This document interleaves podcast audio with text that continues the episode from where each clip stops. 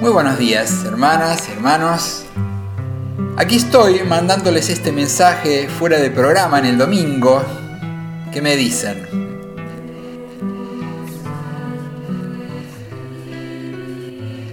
Lo que pasa es que el domingo pasado les propuse reflexionar sobre la importancia de este día.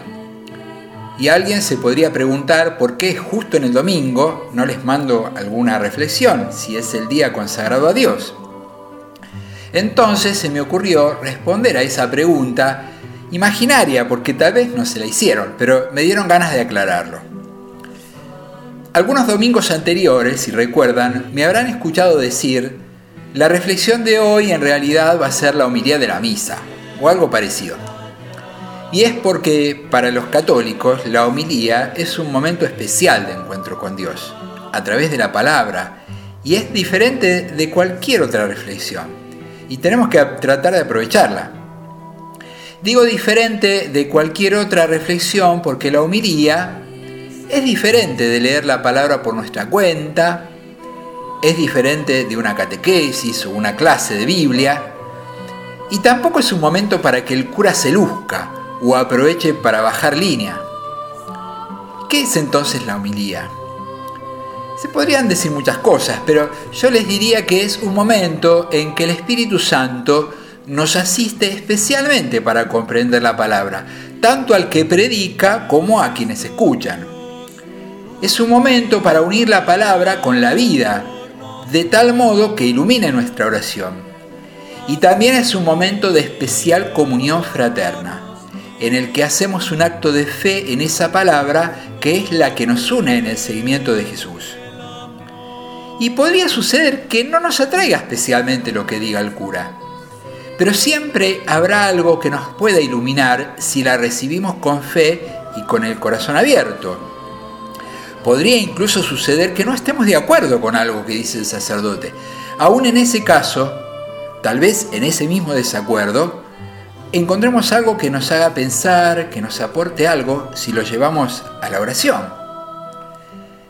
En mis años de cura he escuchado a gente quejarse porque el cura en su homilía se metió demasiado en política. Y a otros quejarse por lo contrario, porque el cura no dice en la homilía tal o cual cosa en referencia a alguna situación del país.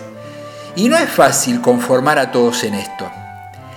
Y claro que la palabra de Dios tiene sus implicancias políticas, pero eso es ya un ámbito que queda para el discernimiento de cada uno y el sacerdote tendrá que ver en qué medida la palabra de ese día da pie para tomar eso en la homilía sin bajar sus propias ideas o sus opiniones. Cuando estuve en Mozambique viví algo que me ayudó a ampliar un poco mi mirada sobre la homilía. Allá tienen una costumbre que acá sería un poco extraña, salvo en alguna ocasión extraordinaria. Luego de que el sacerdote haga su homilía sobre la palabra del domingo, se abre un espacio en el que la gente también puede compartir algo sobre esa palabra. Entonces se empiezan a parar sin ningún orden previo, espontáneamente, y comparten alguna reflexión. Generalmente lo hace la gente más grande, la que tiene un poco más de experiencia, pero lo podría hacer cualquiera según sienta que Dios lo inspira. Y se crea un clima muy agradable de comunión en la palabra. Queda claro que esas intervenciones no son la homilía, pero la enriquecen. Tampoco es fácil sostener eso en el tiempo, porque si es una comunidad chica, se corre el riesgo de que hablen siempre los mismos y se puede caer en una rutina un poco tediosa. Pero sin duda que ese compartir muestra que la palabra está viva.